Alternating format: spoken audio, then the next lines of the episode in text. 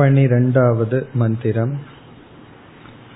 प्राणेन रक्षन् अवरं कुलायम्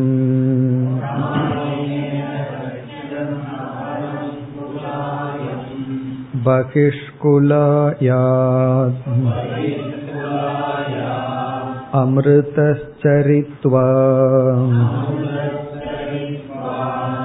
स ईयते मृतः यत्र कामम् हिरण्मयः पुरुष एकहंसः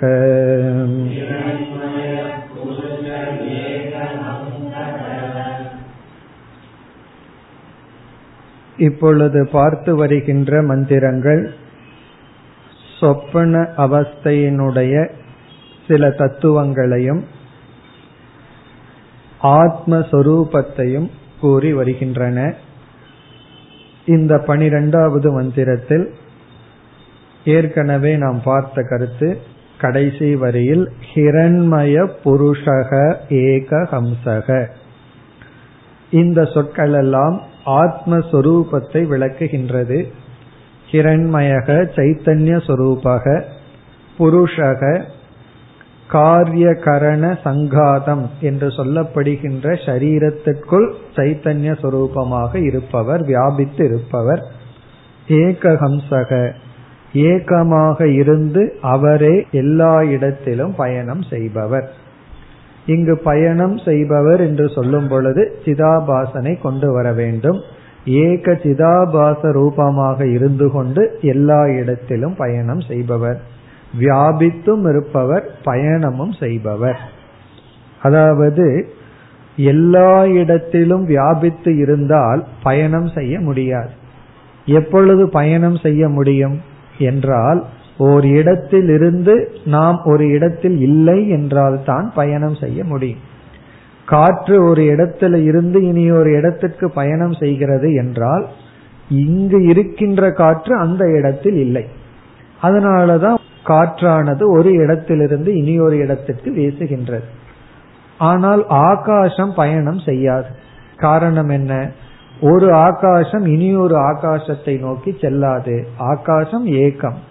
அப்படி இருக்கையில் இங்கு புருஷக என்றால் எல்லா கருவிகளுக்குள்ளும் வியாபித்து இருப்பவர் ஏகஹம்சக என்றால் ஒன்றாக இருந்து பயணம் செய்பவர் என்று வரும்பொழுது சிதாபாச ரூபமாக இருந்து பயணம் செய்பவர். ஆனால் உண்மையில் இவர் அமிர்தக மரணமற்ற சொரூபம். பிறகு வந்து மற்ற பகுதிகளெல்லாம் சொப்பனத்தை பற்றி சொப்பனம் என்பது எப்படி நாம் அனுபவிக்கின்றோம். அதில் என்னென்ன தத்துவங்கள் இருக்கின்றன என்று பார்த்து முடித்தோம். பிராணேன ரக்ஷன் அவரம் குழாயம். நாம் சொப்பனத்தை பார்த்து கொண்டிருக்கும் பொழுது பஞ்ச பிராணன்களின் மூலமாக இந்த சரீரமானது காக்கப்படுகின்றது. காரணம் மற்ற இந்திரியங்கள் எல்லாம் ஒடுங்கிய நிலைக்கு சென்று விடுகிறது. பிராண தத்துவமும் மட்டும் ஒடுங்காமல் அப்படியே இருந்து கொண்டிருக்கின்றது. இந்த சரீரத்திற்கு குழாயம் என்று ஒரு பெயர். குழாயம் என்பது பிருத்திவியில் எது ஒடுங்குகின்றதோ அது குழாயம். இனி நாம் பதினான்காவது மந்திரம் வரை சொப்பன அவஸ்தையினுடைய சில தன்மைகள் பிறகு வந்து ஆத்மஸ்வரூபத்தை தான் பார்க்க போகின்றோம். அடுத்து பதிமூன்றாவது மந்திரத்திற்கு செல்வோம் स्वप्नान्ते उच्चावचम् ईयमानः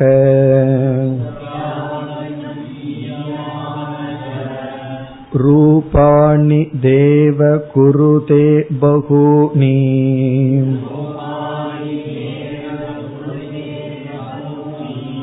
उदेव स्त्रीभिः सह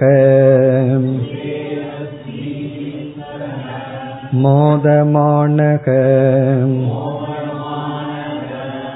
जक्षत् उदेवापि भयानि पश्यन्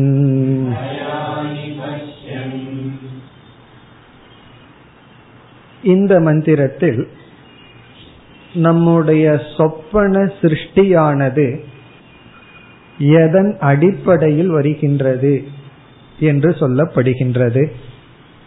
சொப்பன சிருஷ்டி எதன் அடிப்படையில் தோன்றுகிறது. நம்முடைய விருப்பம் என்று சொல்ல முடியாது. என்னுடைய சாய்ஸ்ல தான் சொப்பனம் வருது என்றால் கண்டிப்பாக நாம் துயரப்படுகின்ற சொப்பனத்தை பார்க்க மாட்டோம். ஜாகிரத அவஸ்தையில வருகின்ற அனுபவங்கள் எல்லாம் எல்லாமே என்னுடைய சாய்ஸ்ல கிடையாது. காரணம் என்ன?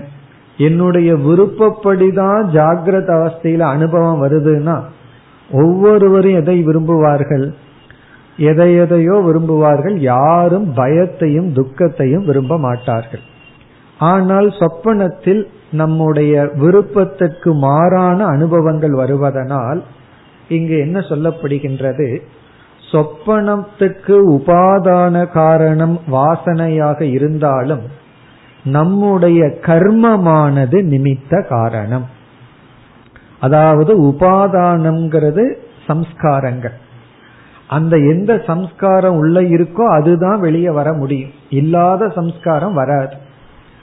இப்பொழுது எத்தனையோ வாசனைகள் நம்முடைய அந்த கரணத்தில் காரண சரீரத்தில் இருக்கும் பொழுது எந்த வாசனை மேல வரும்? சொப்பனத்தில் எந்த வாசனை வெளிப்படும் என்பது இங்கு இரண்டு காரணங்கள் சொல்லப்படுகின்றது. ஒன்று கர்ம அதுதான் முக்கிய காரணம். இனி ஒன்று காமம் ஆசை. இப்ப எந்த ஆசை வந்து உள்ள நம்ம ஜாகிரத அவஸ்தை இல்ல நாம இருக்கும்போது எந்த ஆசை உத்பூதத்தை அடைந்துள்ளதோ மிகவும் மேல் வெளிப்பட்டு உறுதியாக திருடமாக இருக்கின்றதோ அதன் அடிப்படையிலும் பிறகு எப்படிப்பட்ட கர்மமானது வெளிப்படுகிறதோ அதன் அடிப்படையிலும். ஆகவே சாஸ்திரம் இங்கு என்ன சொல்கின்றது? நம்முடைய பிராரப்தத்தை சொப்பனத்திலும் கழிக்கின்றோம். சொப்பன அவஸ்தையிலையும் எப்படி ஜாகிரத அவஸ்தையில பிராரப்தம் கழியுதோ அதுபோல சொப்பன அவஸ்தையிலும் பிராரப்தமானது கழிகின்றது. அதனாலதான் ஒரு கெட்ட கனவு வந்து போச்சுன்னா கிராமத்துல சொல்லுவார்கள் ஏதோ பாவம் தொலைஞ்சது கனவோட பாவம் தொலைஞ்சது அப்படின்னு சாதாரணமா சொல்வார்கள் அவங்க எல்லாம் பிருகதாரண்யகம் படிச்சதே இல்லை. ஆனாலும் சாதாரணமா சொல்லுவார்கள் ஏதோ இந்த கெட்ட கனவு வந்து ஒரு பாவம் தொலைஞ்சது அப்படின்னு சொல்லி யாராவது கெட்ட கனவுல துயரப்பட்டு கொண்டு வருத்தப்பட்டு இருந்தா இப்படி ஆறுதல் சொல்வார்கள். நல்லதுக்குன்னு எடுத்துக்கோ பாவம் போச்சுன்னு எடுத்துக்கோன்னு சொல்லி சொல்வார்கள். அப்படி இங்கு நமக்கு வருகின்ற துயரமோ பயமோ இதெல்லாம் நம்முடைய பாபம் வெளிப்படுகின்றது. பிறகு சுகம் என்ன? புண்ணியம் வெளிப்படுகிறது. அதனால சொப்பனத்துல வந்து சந்தோஷமான கனவு கண்டுட்டோம்னா எழுந்த உடனே என்ன நினைச்சு பார்க்கணும்? கொஞ்சம் பேங்க் பேலன்ஸ் குறைஞ்சிருக்குன்னு அர்த்தம். புண்ணியம் ஏதோ கொஞ்சம் குறைஞ்சாச்சுன்னு அர்த்தம். அதே போல துக்கம் வந்திருக்குன்னா பாபம்ங்கிற பேலன்ஸும் குறைஞ்சாச்சுன்னு அர்த்தம். இவ்விதம் கர்மத்தின் அடிப்படையில் நம்முடைய சொப்பனமானது வருகின்றது. வாசனையிலிருந்து வந்தாலும் எப்படிப்பட்ட வாசனை தூண்டப்படும் என்பது கர்மத்தின் அடிப்படையில். அதுதான் இப்பொழுது பார்க்கின்றோம். மந்திரத்திற்குள் சென்றால் சொப்னாந்தே. சொப்பன அவஸ்தையில் உச்சாவச்சம் ஈயமானக. உச்சம் என்றால் மேலான தேவதா சொரூபம் அவச்சம் என்றால் கீழான. உச்சாவசம் என்றால் மேலும் கீழும். அதாவது நாம சொப்பனத்துல என்ன பண்றோமா நம்ம எரியாமல் ஒரு தேவர்களை போல கனவு காண்றோமா. அவச்சம்னா சொப்பனத்துல திடீர்னு மிருகங்களாகவோ அல்லது கீழான ஜென்மத்துடன் இருப்பதாகவோ நமக்கு கனவு வருமா. அது நல்லா யோசிச்சு விழிச்சு பார்த்தா தான் தெரியும். சில சமயங்கள்ல கனவு கண்டன்னு தெரியும் என்னன்னு தெரியாது. ஆனா சில கனவுகள் வந்து நமக்கு நல்லா ஞாபகத்தில் இருக்கும். அப்படி சில கனவுகள்ல வந்து நம்ம வந்து ஒரு தேவதையான ஒரு சரீரத்தை உருவாக்கி அந்த சரீரத்திலிருந்து சுகத்தை அனுபவிக்கின்றோம். சில சமயங்கள்ல கனவுல வந்து நமக்கு வந்து திடீர்னு நகர முடியாத மாதிரி ஒரு கனவு வரும். மரமா நிக்கிற மாதிரி வரும். செடியா நிக்கிற மாதிரி வரும். அல்லது சில மிருகங்கள் போல செயல்படுவது போல் கனவு வரலாம்.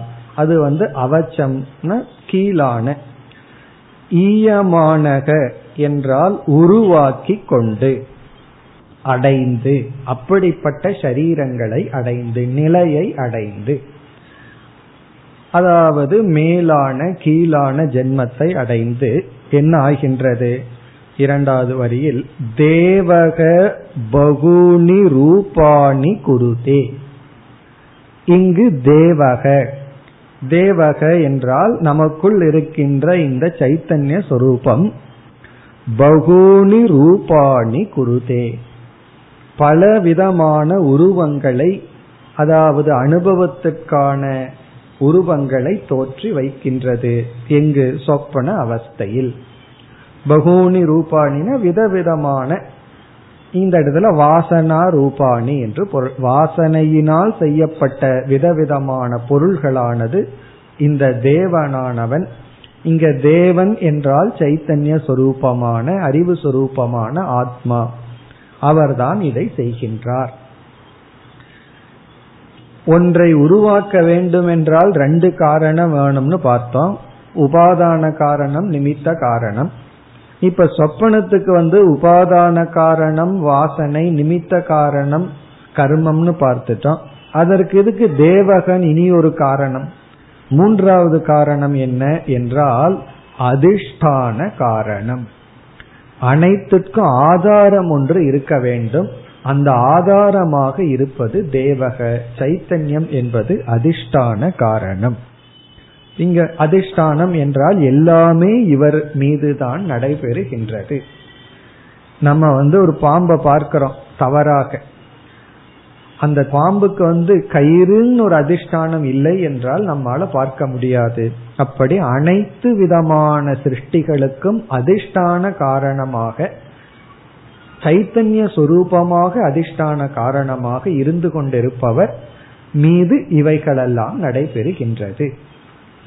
பிறகு வந்து நமக்கு சாய்ஸ் இல்லாம தேர்ந்தெடுக்கும் வாய்ப்பு இல்லாமல் கர்ம வினையினால் தான் சுக துக்கங்களை அனுபவிக்கின்றோம். சுகமான ரூபங்களையும் துக்கமான ரூபங்களையும் கனவில் நாம் பார்க்கின்றோம் என்று சொல்லப்படுகிறது.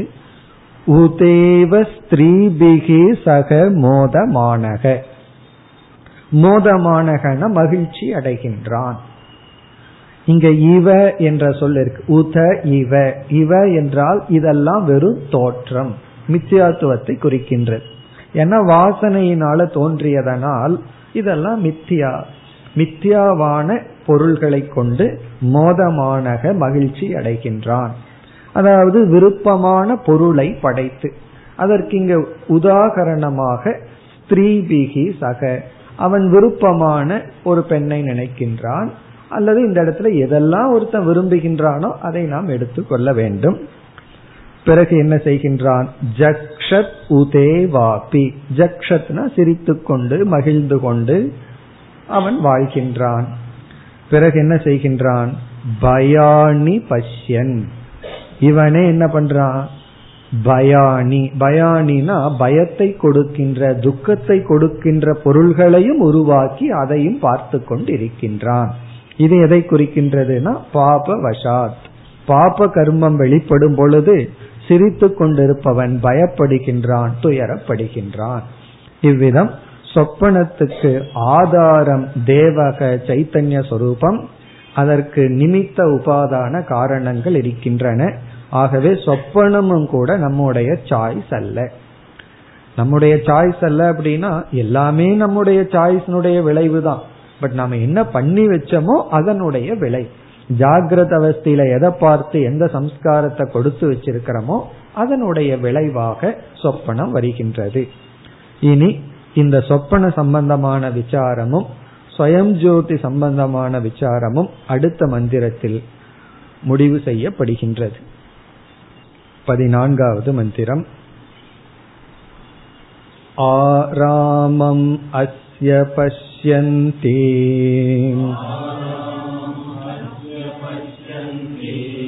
न तं पश्यन्ति कश्चन इति तं न आयतम् बोधयेत् इत्याहुः दुर्विषज्यम् ह अस्मै भवति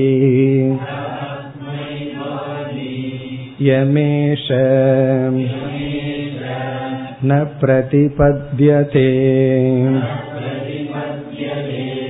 अतो खलु आकुको जागरितदेशः एव अस्य एष इति यानिह्येव जाग्रत्पश्यति तानि सुप्त इति अत्र अयं पुरुषः स्वयं ज्योतिर्भवति सोऽहं भगवते सहस्रं ददामि अत ऊर्ध्वम् विमोक्षाय ब्रूहीति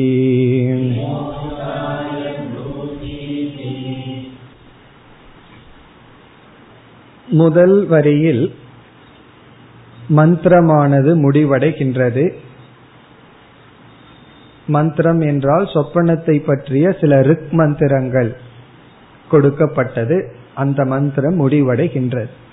அப்படி முடிவடையும் பொழுது ஸ்ருதியானது இவ்விதம் நம்மை பார்த்து வருத்தப்படுகின்றது அல்லது ஆக்ரோஷம் செய்கின்றதாம்.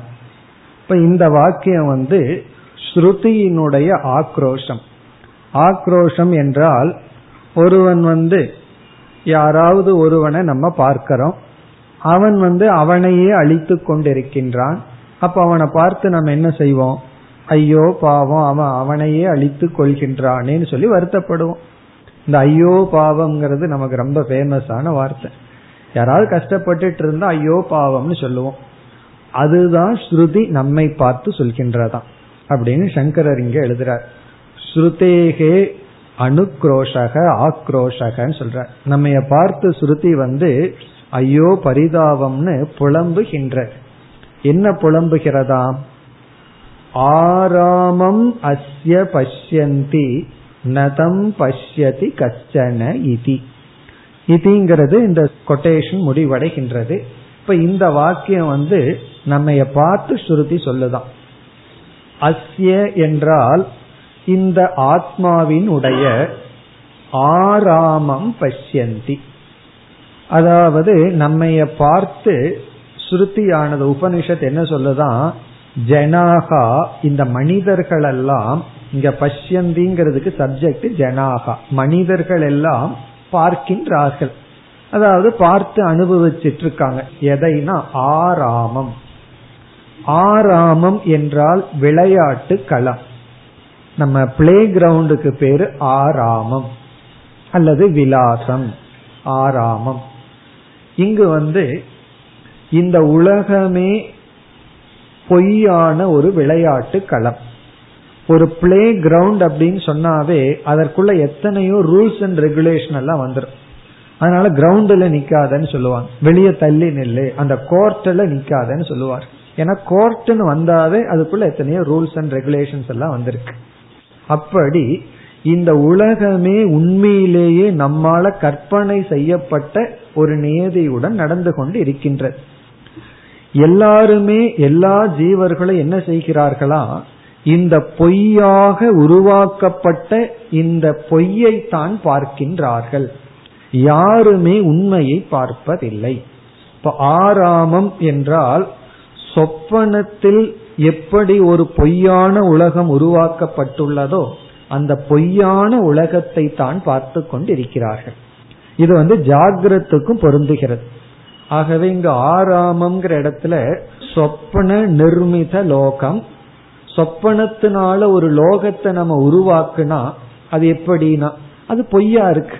அப்படி இந்த உலகமே பொய்யைத்தான் பார்த்து கொண்டு இருக்கின்றார்கள் இந்த இடத்துல ஆறாமம்னா கோர்ட்டுன்னு அர்த்தம். விளையாட்டு களம்ங்கிறது அந்த டிக்ஷனரி அர்த்தம். ஆனா அந்த பொருள் இங்க சொல்லப்படவில்லை. இறுதியில இங்க ஆறாமம்ங்கிறதுக்கு என்ன பொருள்னா பொய்யானதை. அதுதான் கடைசி அர்த்தம். பொய்யானதை தான் இந்த ஜனாகா பஷ்யந்தி ஜனங்கள் பார்த்து கொண்டு இருக்கின்றார்கள் அந்த பொய்யுக்கு என்ன எக்ஸாம்பிள்னா சொப்பனத்தில் உருவாக்கப்பட்ட உலகம். சொப்பனத்தில் உருவாக்கப்பட்ட உலகம் பார்த்துட்டு அதுதான் உண்மைன்னு நினைச்சிட்டு இருந்தா என்ன செய்வது? அதே போலதான் இந்த உலகத்தில் இருப்பவர்கள் பார்க்கின்றார்கள். இதை யார் செய்தார்கள்னா ஆத்மனக தேவகன்னு முன் சொன்னது போல அந்த தேவனால் உருவாக்கப்பட்ட இந்த பொய்யான உலகத்தை தான் இந்த உலகம் பார்த்து கொண்டு அனுபவித்துக் கொண்டு இருக்கின்றது அப்படி என்றால் இந்த உலகம் எதை பார்க்கவில்லை? தம் ந பஷ்யதி கஷ்டன. கஷ்டன யாரும் தம் அந்த தேவனை ஆத்மாவை ந பஷ்யதி பார்ப்பதில்லை. இங்க தம்ங்கிறது ஆத்மாவை குறிக்கின்றது. உடனே சிங்குலருக்கு வந்தாச்சு. கஷ்டன யாரும் வெரி ரேர் பீப்புள் தான் பார்க்கிறாங்க யாருமே உண்மையை பார்ப்பதில்லை. எல்லாமே பொய்யைத்தான் பார்க்கின்றார்கள். இது தத்துவத்துல மட்டுமல்ல. நம்ம ஏதாவது பேசணும் அப்படின்னா நம்ம பேசுற வார்த்தையில் இருக்கிற சரியான அர்த்தத்தை புரிஞ்சுக்கிறவங்க குறைவு எப்ப வாயை திறந்து பேசினாலும் தவறா தான் புரிந்து கொள்கிறார்கள் பொய்யைத்தான் பார்க்கின்றார்கள். அதே போல இந்த உலகத்துல உண்மையை பார்ப்பவர்கள் யாரும் இல்லை. தமிழ்ல சொல்லுவாங்க ஐயகோ அப்படின்னு சொல்லுவாங்க அதுதான் அனுக்ரோஷம் ஆக்ரோஷம்னா ஐயகோன்னு சொல்றது. ஐயகோ இந்த உலகம் வந்து பொய்யத்தான் பார்த்துட்டு இருக்கு. யாரும் உண்மையை பார்ப்பதில்லை. இது வந்து ஸ்ருதியினுடைய வாக்கியமா. சொப்பனத்தை எல்லாம் பேசி முடிச்சதற்கு பிறகு இந்த சொப்பனத்தை போல் இருக்கிற பொய்யத்தான் இந்த ஜனங்கள் பார்த்துட்டு இருக்காங்க யாருமே உண்மையை பார்க்கவில்லை என்று இந்த சொப்பன விசாரம் முடிவடைகிறது. அதாவது ஒன்பதாவது மந்திரத்துல வந்து ஆரம்பிக்கப்பட்டது இந்த விசாரம். அத்திர அயம் புருஷக ஸ்வயம் ஜோதின்னு சொல்லப்பட்டு சொப்பனத்தை நாம் திருஷ்டாந்தமாக எடுத்துக்கொண்டு ஆத்மாவினுடைய ஸ்வயம் ஜோதி நிலைநாட்டப்பட்டது. நம்ம பார்த்தோம் சொப்பனத்துல வேற ஜோதிகள் இல்லை. ஆனா அங்க வந்து நம்ம ஜோதிய பார்க்கிறோம் சைத்தன்ய சொரூபத்தை பார்க்கிறோம். ஆகவே சைத்தன்யம் ஸ்வயம் ஜோதின்னு பார்த்தோம். அதுக்கு சில பூர்வபக்ஷம் எல்லாம் வந்தது. அதையெல்லாம் நீக்கி இப்பொழுது அடுத்த பகுதியில முடிவுரை வருகின்றது. ஏன்னா இனிமேல் வந்து நம்ம பிரதானமா சுசுப்தி அவஸ்தையை எடுத்துக்கொண்டு பார்க்க போறோம். பிறகு ஆத்ம விசாரமும் பண்ண போறோம். பிறகு மூன்று அவஸ்தையும் சேர்ந்து பார்க்க போறோம். குறிப்பா சொப்பனத்தை எடுத்துட்டு செய்கிற விசாரமானது இந்த மந்திரத்துடன் முடிவடைய இருக்கின்றது. அப்படி முடிவடையும் பொழுது மீண்டும் வந்து உபனிஷத் அடுத்த பகுதியில் நமக்கு வந்து ஒரு அட்வைஸ் ஒரு வேல்யூ ஒன்று நமக்கு உபதேசம் செய்கின்றது. அதாவது நாம் பின்பற்ற வேண்டிய ஒரு சிறிய பண்பு அதை கூறி பிறகு வந்து எப்படி இந்த உலகம் பொய்யை பற்றி இருக்கின்றார்கள் சொல்லி மீண்டும் ஒரு அனுக்ரோஷம் தான் அதாவது உபனிஷத்து வந்து இப்படியெல்லாம் தவறாக நினைக்கிறார்கள் என்று சொல்லி பிறகு அத்திராயம் சுயம் ஜோதிகின்னு முடிவுரை செய்கின்றது. அதாவது சுயம் ஜோதி பிராமணத்துல இனியும் பல மந்திரங்கள் இருக்கின்றது. ஆத்மாவினுடைய சுயம் ஜோதியை விளக்க. ஆனா குறிப்பா சொப்பனத்தை எடுத்துக்கொண்டு நாம செஞ்ச விசாரம் இதனுடன் முடிவடைய இருக்கின்றது.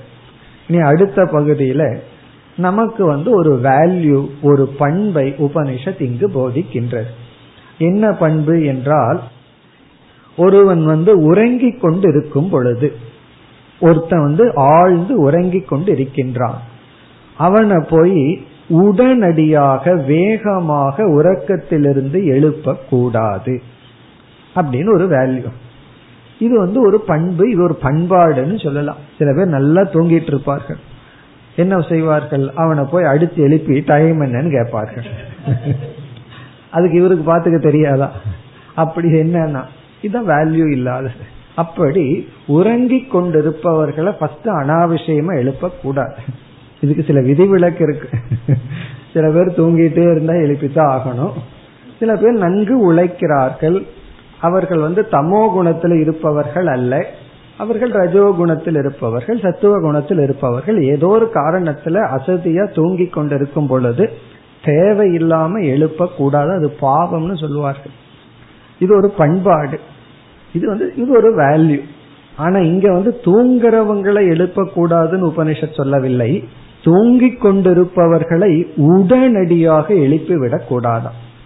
சரி அப்படி எழுப்புனா என்ன ஆகும் அப்படின்னு சொன்னா அவர்கள் வந்து இந்த லோகத்துல இல்லாம கனவுல வேற லோகத்துல இருப்பார்களாம்.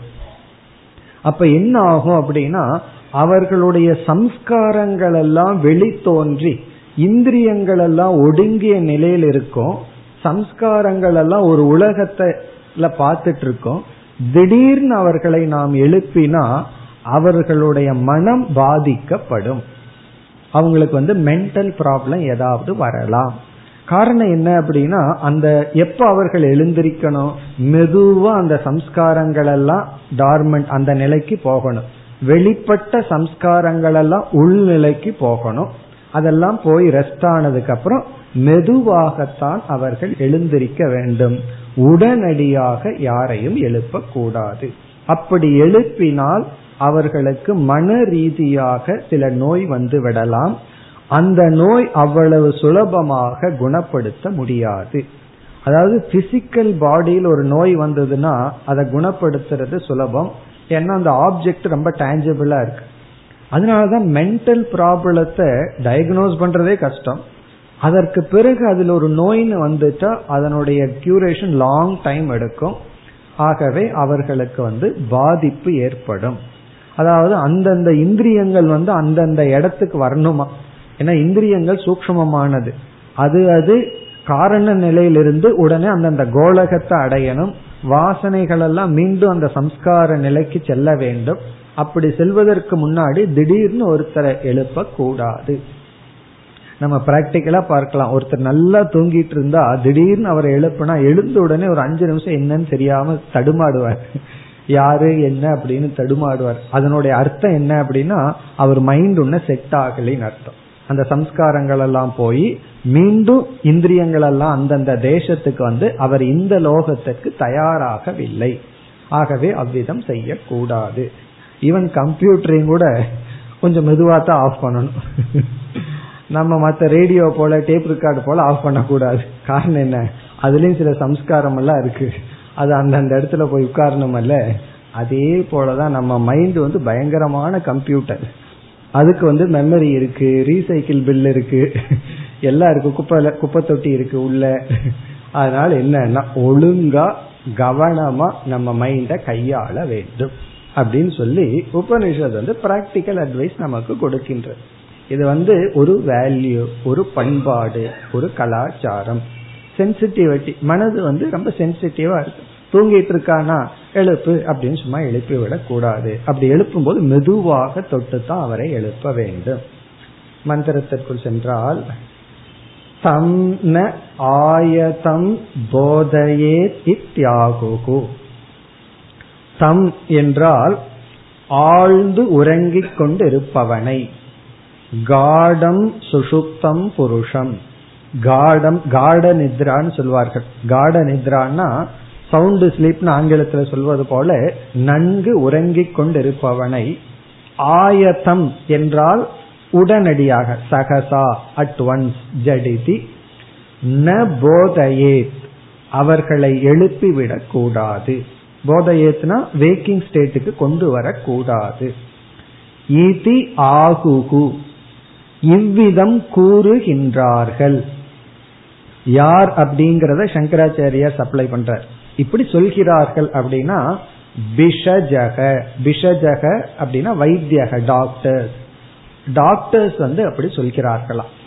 அதாவது உடல் மனதை பற்றி வருகின்ற நோயை சரி பண்ணுகின்ற டாக்டர்ஸ் என்ன சொல்றாங்கன்னா எந்த ஒரு மனிதனையும் ஆழ்ந்து தூங்கிக் கொண்டிருப்பவனை உடனடியாக எழுப்பிவிடக் கூடாது சரி எழுப்புனா என்ன ஆகும்னா துர்பிஷஜ்யம் அஸ்மை பவதி. அஸ்மை பவதினா அவனுக்கு இந்த மாதிரி ஆயிரும். என்ன மாதிரி? பிஷஜம் என்றால் ட்ரீட்மெண்ட் துர்பிஷஜம் என்றால் அவனை ட்ரீட் பண்றது அதுக்கப்புறம் கஷ்டமா. ஏதாவது ஒரு ப்ராப்ளம் வந்துடுதுன்னு சொன்னா ட்ரீட் பண்றது ரொம்ப கஷ்டம். துர்பிஷஜம். முன்னெல்லாம் வெளியே ஏதாவது எனி ப்ராடக்ட் உருவாக்குனா அதுக்கு வந்து ரிப்பேர் பண்றதுக்கு இதுக்கெல்லாம் உடனே ஃபேக்டரிஸ் இருக்கும் எல்லாம் இருக்கும். இப்பெல்லாம் பார்த்தோம் அப்படின்னா யூஸ் அண்ட் த்ரோ தான். ரிப்பேர் ஆகாத வரைக்கும் ஆப்ஜெக்ட் நல்லா இருக்கும். கொஞ்சம் ரிப்பேர் ஆச்சுன்னா தூக்கி போட்டுறணும். கொஞ்சம் வருஷத்துல ஹியூமன் பாடி அப்படி ஆயிரும். ஒழுங்கா இருக்கிற வரைக்கும் வச்சிட்டு இருப்போம். ரிப்பேர் ஆச்சுன்னா தூக்கி போட்டுருவார்கள். காரணம் என்ன? ரிப்பேர்னு வந்துட்டா அதை சரி பண்றது கஷ்டம். அது ஒரிஜினலா இருக்கிற வரைக்கும் நல்லா இருக்கும். இங்க பிஷஜம் அப்படின்னா ட்ரீட்மெண்ட் ஏதாவது தப்பா போச்சுன்னா அதை மீண்டும் பழைய நிலைக்கு கொண்டு வர்றது கடினம். காரணம் என்ன என்றால் இது மனதை பாதிக்கின்ற விஷயம். பிஷஜம் அஸ்மை பவத். ஏஷ ந பிரதிபத்தியதே. எம் தேசம் ஏஷக ந பிரதிபத்தியதே. அதாவது இவன் வந்து கனவுல வந்து என்ன பண்ணியிருக்கான் இவனுடைய இந்திரியங்கள் எல்லாம் அந்த கோலகத்திலிருந்து வித்ட்ரா பண்ணியாச்சு எடுக்கப்பட்டாச்சு. மீண்டும் இவன் வந்து அந்தந்த கோலகத்திற்குள் அவன் வந்து சேர மாட்டான். ஏன்னா இந்திரியங்கள் வந்து கண்ணை பார்க்கிற சக்தி இப்ப கண்ணுங்கிற கோலகத்தில் இருக்காது. அது வந்து டார்மெண்ட் நிலைக்கு போயிடும் எப்பொழுது? கனவுல. அதனாலதான் சில பேர் கண்ணை திறந்துட்டு தூங்கி கொண்டு இருப்பார்கள் கண்ணை திறந்துட்டு தூங்குபவர்களுக்கு பார்க்கிற சக்தி இருந்தா கண்ணிலேயே இருந்தா அவங்க பார்க்கணும். ஏன் பார்க்கறது இல்ல கண்ணை திறந்திருந்தாலும். காரணம் பார்க்கும் சக்தி கோலகத்திலிருந்து வெளியே போயாச்சு.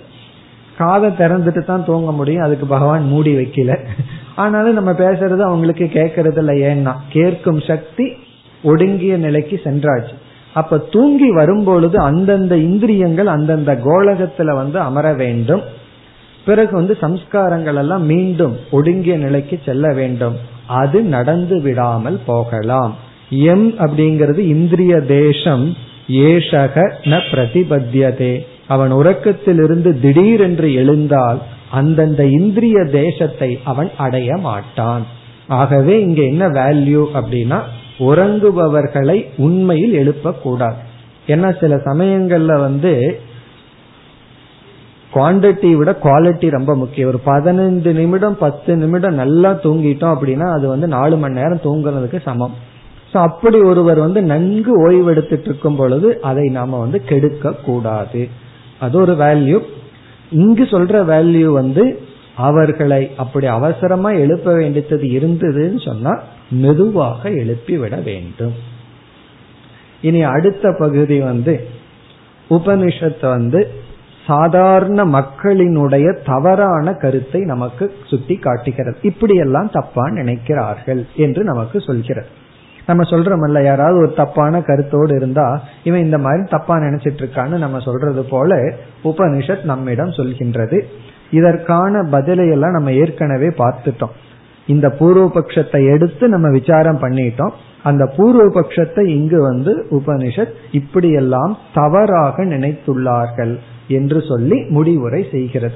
என்ன தவறான கருத்து? நம்ம பார்த்த கருத்து தான். அதாவது சுஷுப்தி என்பது ஆழ்ந்த உறக்கம். அந்த சுஷுப்தியிலிருந்து நம்ம சொப்பனத்துக்கு வர்றோம். இந்த சொப்பனம் அப்படிங்கிறது தனி அவஸ்தையா அல்லது ஜாகிரத அவஸ்தையினுடைய ஒரு அங்கமா?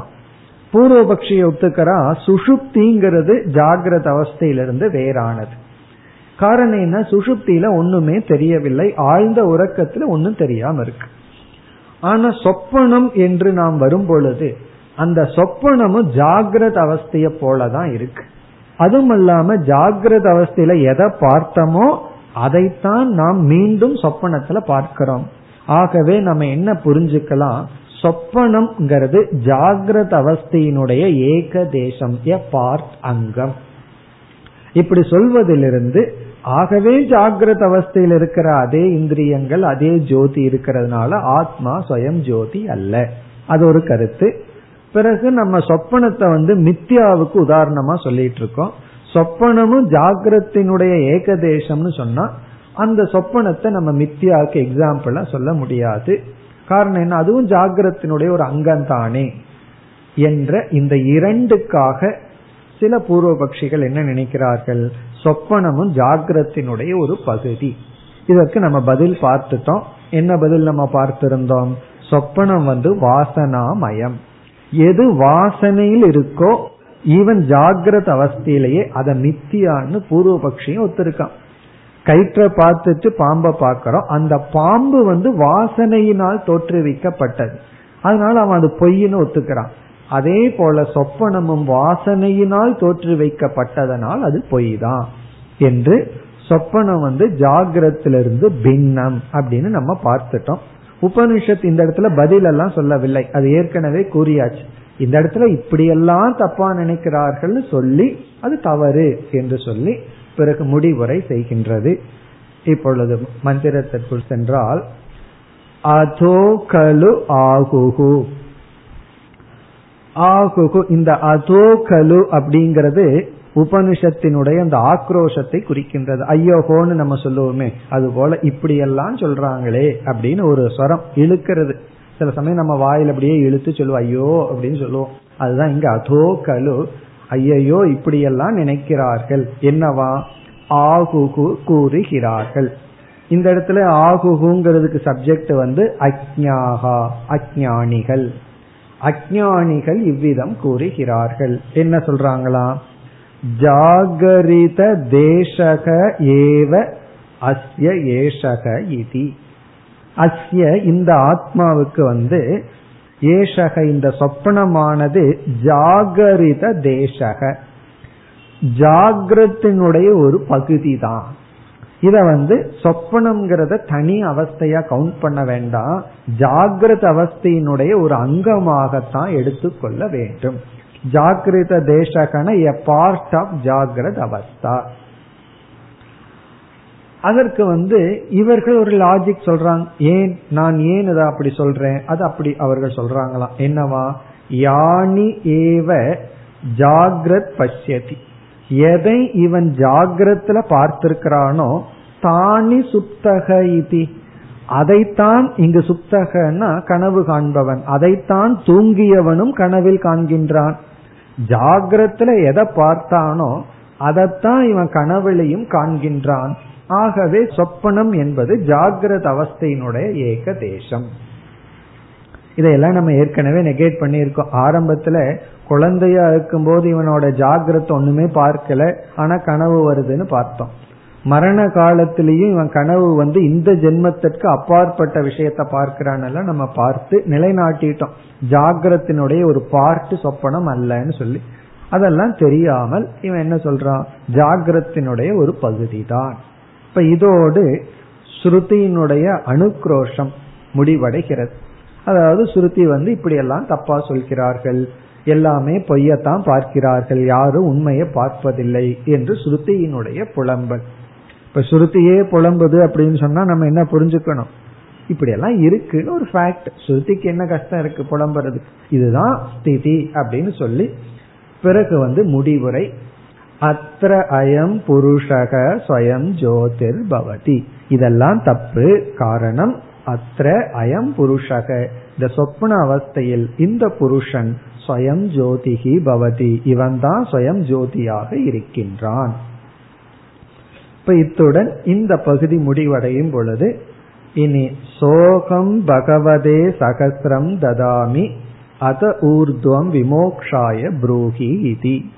இப்ப ஜனகர் வந்து யாஜ்ஞவல்கிறதுக்கு நான் ஆயிரம் பசுக்களை தருகின்றேன். ஒவ்வொரு பசுவிலையும் கோல்டு காயின் சோகம் பகவதே பகவானான உங்களுக்கு ஆயிரம் தருகின்றேன். இதற்கு மேலும் மோக்ஷத்தின் பொருட்டு உபதேசம் செய்யுங்கள் என்று சொல்கின்றார். இப்ப இந்த பகுதியினுடைய சுயஞ்சோதி பிராமணத்தினுடைய கடைசியிலும் ஏற்கனவே பார்த்தது போல ஜனகர் வந்து அபயம் பிரம்மன் உபதேசம் பண்ணினதுக்கு அப்புறம் இதனுடைய கடைசி மந்திரத்துல பிரம்மன் அபயம்னு சொன்னதுக்கு அப்புறம் விதேகான் தாஸ்யாமி நான் இந்த விதேகத்தையே கொடுக்கிறேன் என்னையே தாசனாக கொடுக்கிறேன்னு சொல்லுவார். இப்ப அது வரைக்கும் இடையில இடையில இந்த மாதிரி ஆயிரம் ஆயிரம்னு சொல்ற இப்ப இந்த இடத்துல ஒரு சந்தேகம் நமக்கு வருது. முன்ன வந்து சகுண பிரம்மத்தை சொல்லிட்டு இருக்கும் பொழுது ஆயிரம் ஆயிரம்னு சொல்லிட்டு இருந்தார்.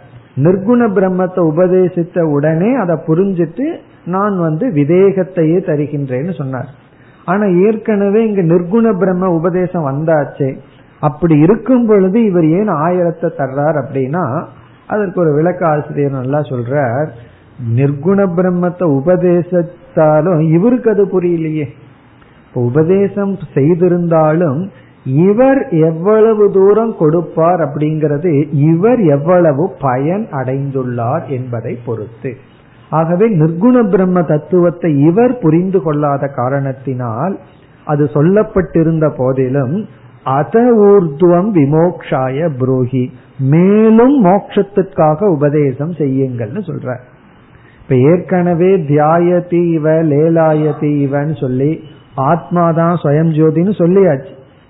சொன்னதற்கு பிறகு மோக்ஷத்துக்காக மீண்டும் உபதேசம் பண்ணுங்கன்னு சொன்னா நாம தவறா புரிஞ்சுக்கிறதுக்கு வாய்ப்பு இருக்கும். இதுவரைக்கும் பூர்ணமான உபதேசம் வரல. ஆகவே நான் புரிந்து கொள்ளவில்லை. இதற்கு மேலும் என்னை சொல்லுங்க அப்படின்னா டீச்சிங்ல பாக்கி இருக்கோ அப்படின்னு ஒரு சந்தேகம் வரும். உண்மையிலேயே சில சமயங்கள்ல இப்ப பஞ்ச கோஷத்தை பற்றி விசாரம் பண்ணும்போது நம்ம மனோமய கோஷம் வரைக்கும் வந்திருக்கோம் அப்படின்னா அங்க வந்து உபதேசத்திலேயே மீதி இருக்கு. ஏன்னா இனியும் ரெண்டு கோஷத்தை வந்து நீக்க வேண்டியது இருக்கு. ஆனா சில சமயங்களில் தத்துவமசிங்கிற உபதேசத்தை முடிச்சதற்கு பிறகும் டீச்சிங் பார்ட் ஓவர் சிஷ்யன் புரிந்து கொள்ளவில்லை என்றால் அந்த டீச்சிங்கை ரிப்பீட் பண்ண வேண்டியது இருக்கு. ஆகவே அப்ப எப்படி ரிப்பீட் பண்ணணும்? அதையவே திரும்ப படினா இவன் ஜபம் மாதிரி படிக்க ஆரம்பிச்சிருவான். அதனால என்ன பண்றது? வேற ஒரு அவஸ்தைக்கு போய் வேற ஒரு விதத்தில் அதே உபதேசத்தை திரும்ப செய்ய வேண்டியது இருக்கு. அப்போ மீண்டும் மீண்டும் உபதேசம் வந்து ரெண்டு காரணத்தில் இருக்கலாம். ஒரு லென்த்தி டீச்சிங் வந்து ரெண்டு காரணத்தில் இருக்கலாம். ஒன்று அந்த டீச்சிங்கே மெதுவா படிப்படியா போய் முடிவடையலாம். அல்லது இடையிலேயே முடிவடைந்தாலும் சிஷ்யன் புரிஞ்சுக்கிற வரைக்கும் மீண்டும் அதே கருத்து வேறு வேறு உதாகரணங்கள் மூலமாக உபதேசிக்கப்பட வேண்டும். ஆகவே இந்த இடத்தில் நிர்குண பிரம்மனை பற்றி ஏற்கனவே உபதேசம் வந்திருந்தாலும் ஜனகருக்கு முழுமையாக புரியவில்லை. ஆகவே எனக்கு மேலும் உபதேசம் செய்யுங்கள் அப்படின்னு சொல்ற. ஆகவே இனிமேல் வர்ற கருத்து புதிதான கருத்தல்ல. அதே நிர்குண ஆத்மா ஸ்வயஞ்சோதி ஆத்மா வேறு கோணங்களில் இனி விளக்கப்பட இருக்கின்றது. இனி நம்ம வந்து அடுத்த மந்திரத்துக்கு செல்வோம் இத்துடன் சொப்பன சம்பந்தமான முக்கிய விசாரம் முடிவடைகிறது இனி மற்ற அவஸ்தைகளை சேர்த்து பார்க்க இருக்கின்றோம் பதினைந்தாவது மந்திரம் சவா ஏஷக एतस्मिन् सम्प्रसादे रत्वा चरित्वा दृष्ट्वैव पुण्यं च पापं च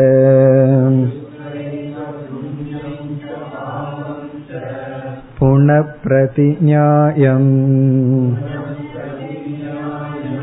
प्रतियोनि आद्रवति स्वप्नाय एव स यत्तत्र किञ्चित् पश्यति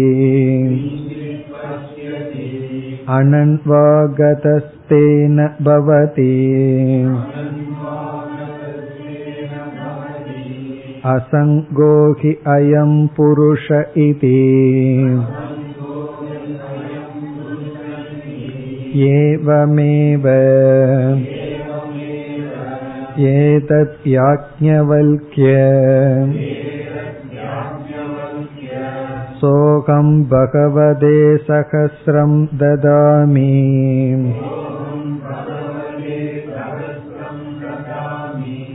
अत ऊर्ध्वं विमोक्षायैव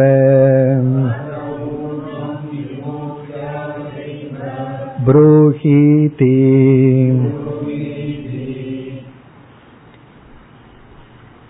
பதினைந்தாவது மந்திரத்திலிருந்து பதினேழாவது மந்திரம் வரை பதினைந்து பதினாறு பதினேழு இந்த மூன்று மந்திரங்களில் அவஸ்தாத்ரய விசாரம்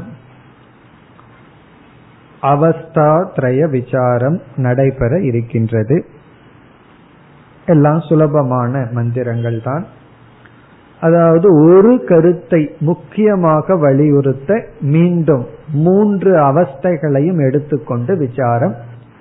அதற்கு பிறகு நம்ம வந்து சுஷுப்தி விசாரத்தை ஆழ்ந்து பார்க்க போகின்றோம். இப்ப இந்த இடத்துல வந்து மூன்று அவஸ்தைகளையும் எடுத்துக்கொண்டு விசாரம் செய்யப்பட்டு ஒரு முக்கியமான கருத்து வலியுறுத்தப்படுகின்றது.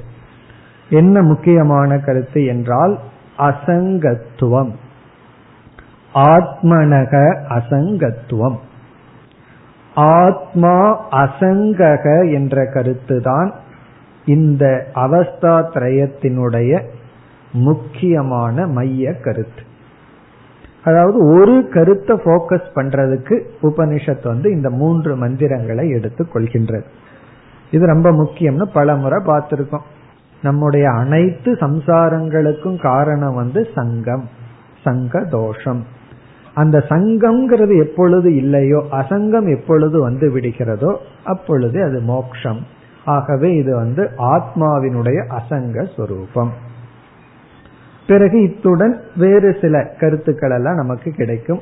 அசங்கம் என்று சொல்லும் பொழுது எதிலிருந்து என்ற கேள்வி வரும் பொழுது இந்த இடத்துல சங்கரர் குறிப்பாக கர்ம அசம்பத்துவம் என்று சொல்றார்.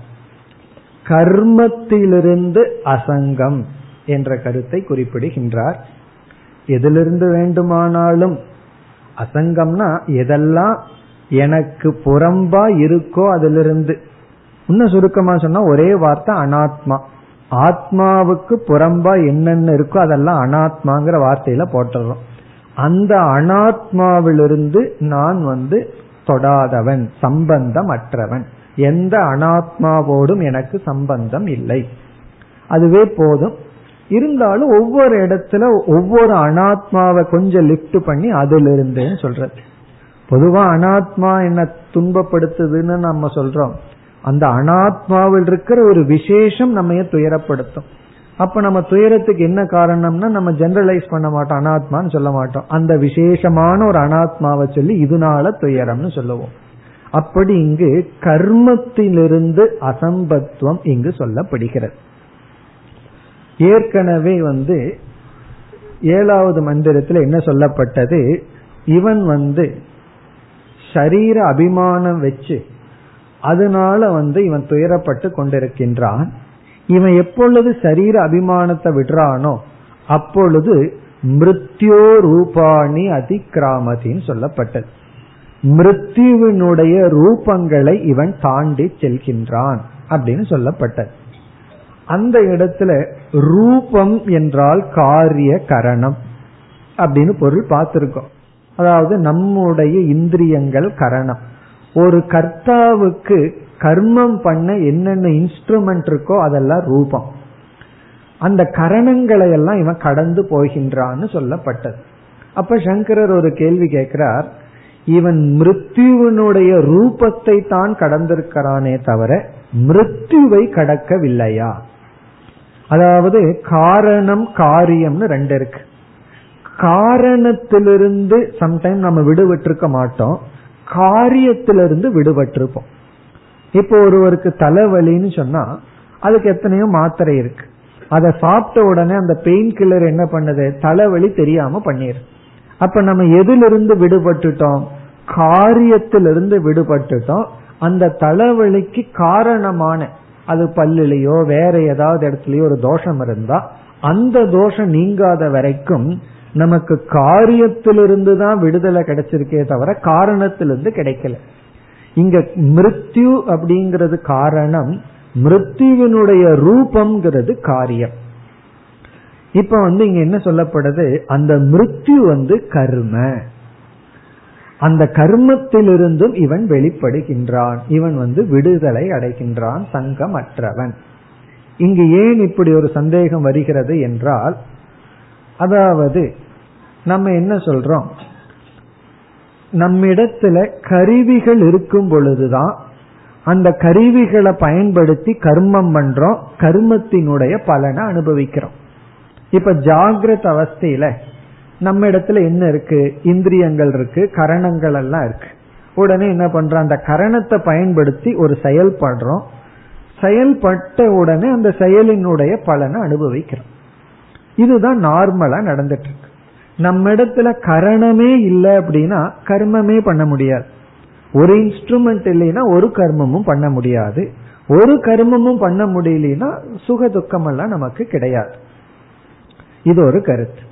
இரண்டாவது ஒரு கர்த்தா வந்து ஒரு கர்மத்தை பண்ணிட்டா அப்படின்னா நம்ம என்ன சொல்றோம்? கண்டிப்பாக பலனை அனுபவிச்சு தான் ஆகணும்னு சொல்றோம். ஒரு கர்த்தா ஒரு கர்மத்தை பண்ணிட்டான்னு சொன்னா அவன் கண்டிப்பா அந்த கர்மத்தினுடைய விளைவை அனுபவிச்சு தான் ஆகணும். எக்ஸப்ஷன் இல்லைன்னு சொல்லிடு ஆகவே சந்தேகம் வந்துருது. நாம சுசுப்தி இது போன்ற அவஸ்தைகள்ல கரணத்திலிருந்து தான் விடுபட்டிருக்கிறமே தவிர கர்மத்திலிருந்து விடுபடவில்லை. ஆகவே மிருத்தி நம்மிடம் இருக்கத்தான் இருக்கின்றது. அப்படி ஒரு சந்தேகம் வரும் பொழுது இங்கு இங்க செய்யற அவஸ்தாத்திரைய விசாரத்துல ஆத்மா கர்ம சம்பந்தமும் அற்றது என்று சொல்லப்படுகிறது. எப்படி என்றால் மீண்டும் நம்ம சொப்பன அவஸ்தைக்கு போறோம். இப்ப சொப்பனத்துல ஒருத்தன் வந்து ஒரு கர்மத்தை பண்ணியிருக்கான். இது வந்து விளக்காசிரியர்களால் நம்மை தெளிவுபடுத்துகிறார்கள். எப்படின்னா ஏதோ ஒரு கர்மம் பண்ணியிருக்கான். அது பாபமோ புண்ணியமோ புரிஞ்சுக்கிறதுக்காக ஒரு பாப கர்மம்னு எடுத்துக்கிறோம். ஒருத்தனை வந்து அவன் கொலை பண்ணியிருக்கான் ஏதோ பண்ணியிருக்கான். இப்ப யார் கர்த்தா? சொப்பனத்துல ஒருத்தன் பண்ணியிருக்கான். அந்த கர்மத்தினுடைய விளைவை அவன் அனுபவிக்க வேணும். ஏன்னா ஒருத்தன் கர்மம் பண்ணுனா அந்த கர்த்தா வந்து கர்மத்தினுடைய விளைவை அனுபவிக்கணும்.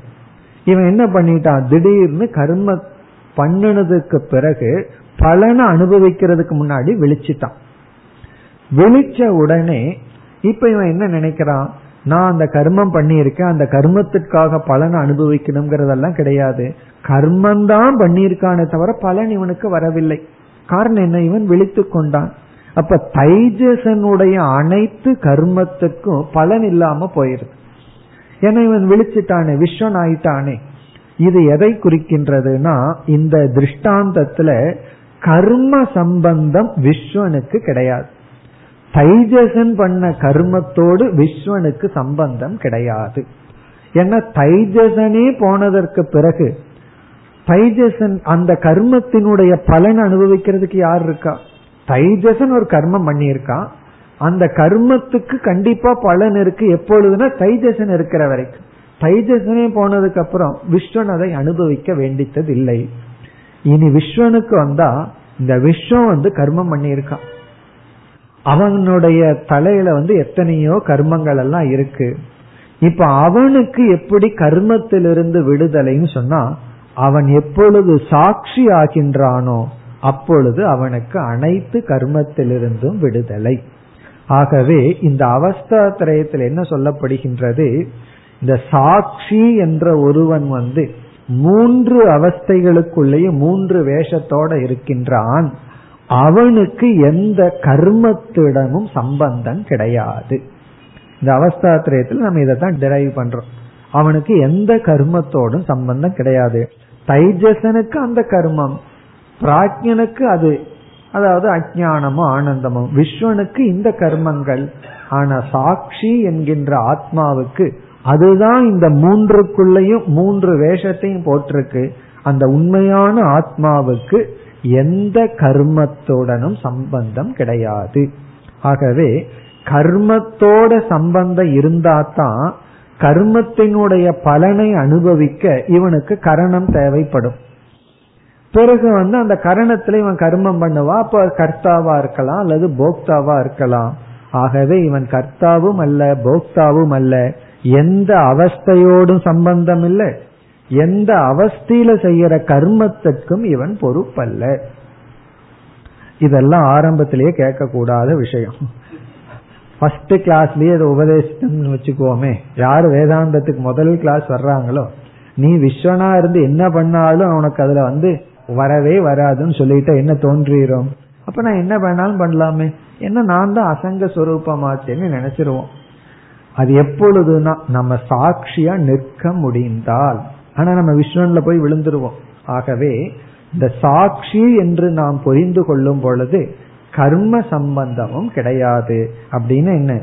இவன் மிருத்யுனுடைய காரியமான இன்ஸ்ட்ருமெண்ட்ல இருந்து மட்டும் விளக்கல. அந்த கர்மத்திலிருந்தும் மிருத்யுவமிடமிருந்தும் இவனுக்கு விடுதலை. காரணம் என்ன? இவனுடைய சொரூபம் இது. என்று இங்கு மூன்று அவஸ்தைகள் சொல்லப்பட்டு இவன் மூன்று அவஸ்தைகளுக்குள் சஞ்சரித்து வருகின்ற காரணத்தினால் இவன் மூன்று அவஸ்தைகளுக்கும் அப்பாற்பட்டவன். இந்த சொப்பன அவஸ்தைக்கு அப்பாற்பட்டவன்கிறது ஜாகிரத அவஸ்தையில் இருக்கிறதுனால நம்ம சொல்ல முடியும். இங்கு ஜாகிரத அவஸ்தையும் சொப்பன அவஸ்தைய போல எடுத்துக்கொள்ளப்பட்டு இவன் ஜாகிரத அவஸ்தையும் கடந்து செல்கின்றான். ஆகவே ஜாகிரத அவஸ்தையில் இருக்கிற விஸ்வனுக்கு இருக்கிற பாப புண்ணிய இவனுக்கு கிடையாது. ஜாகிரத அவஸ்தையில் இருக்கிற வஸ்துவோட இவனுக்கு சம்பந்தம் இல்லை. ஜாகிரத அவஸ்தையில் இருக்கின்ற இன்ஸ்ட்ருமெண்டோட இவனுடைய அந்த கரணத்தோட இவனுக்கு சம்பந்தம் இல்லை அந்த கரணத்தில் இருக்கின்ற பாப புண்ணியத்துடனும் இவனுக்கு சம்பந்தம் இல்லை என்று இங்கு அவஸ்தாத்திரைய விசாரத்துல ஆத்மா கர்ம அசம்பந்தி.